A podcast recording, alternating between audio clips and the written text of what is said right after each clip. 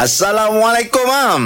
Waalaikumsalam. Okey, Mam. Ni ada soalan pada Lailatul Hasanah binti Mokri. Soalan tu macam ni, Mam. Mak saya ada masalah pendengaran. Semenjak semakin meningkat umur ni, mak saya suruh saya cakap kuat-kuat apabila ingin menanyakan sesuatu atau berbual. Tapi ada kalanya seakan kurang ajar pula sebab menaikkan suara terhadap mak. Adakah itu dianggap derhaka pada mak saya, Ustaz? Tak ada lah. Memang ada. ada hadis Nabi. Nabi SAW bukan hadis, ada ayat Quran. Ada ada cakap dengan Nabi pun. La tarfa'u aswatakum fawqa sautin Nabi. Jangan kamu tinggi suara depan Nabi Muhammad. Kerana kedudukan Nabi Muhammad. Mm-mm.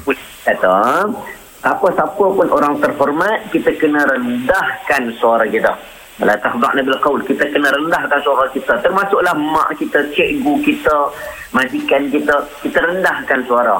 Cuma dalam kes ni, mak dia dah tak dengar. Kalau dia cakap slow, mak dia memang tak dengar. Dia cakap kuat tu bukan bermaksud nak derhaka. Nak bagi mak dia dengar.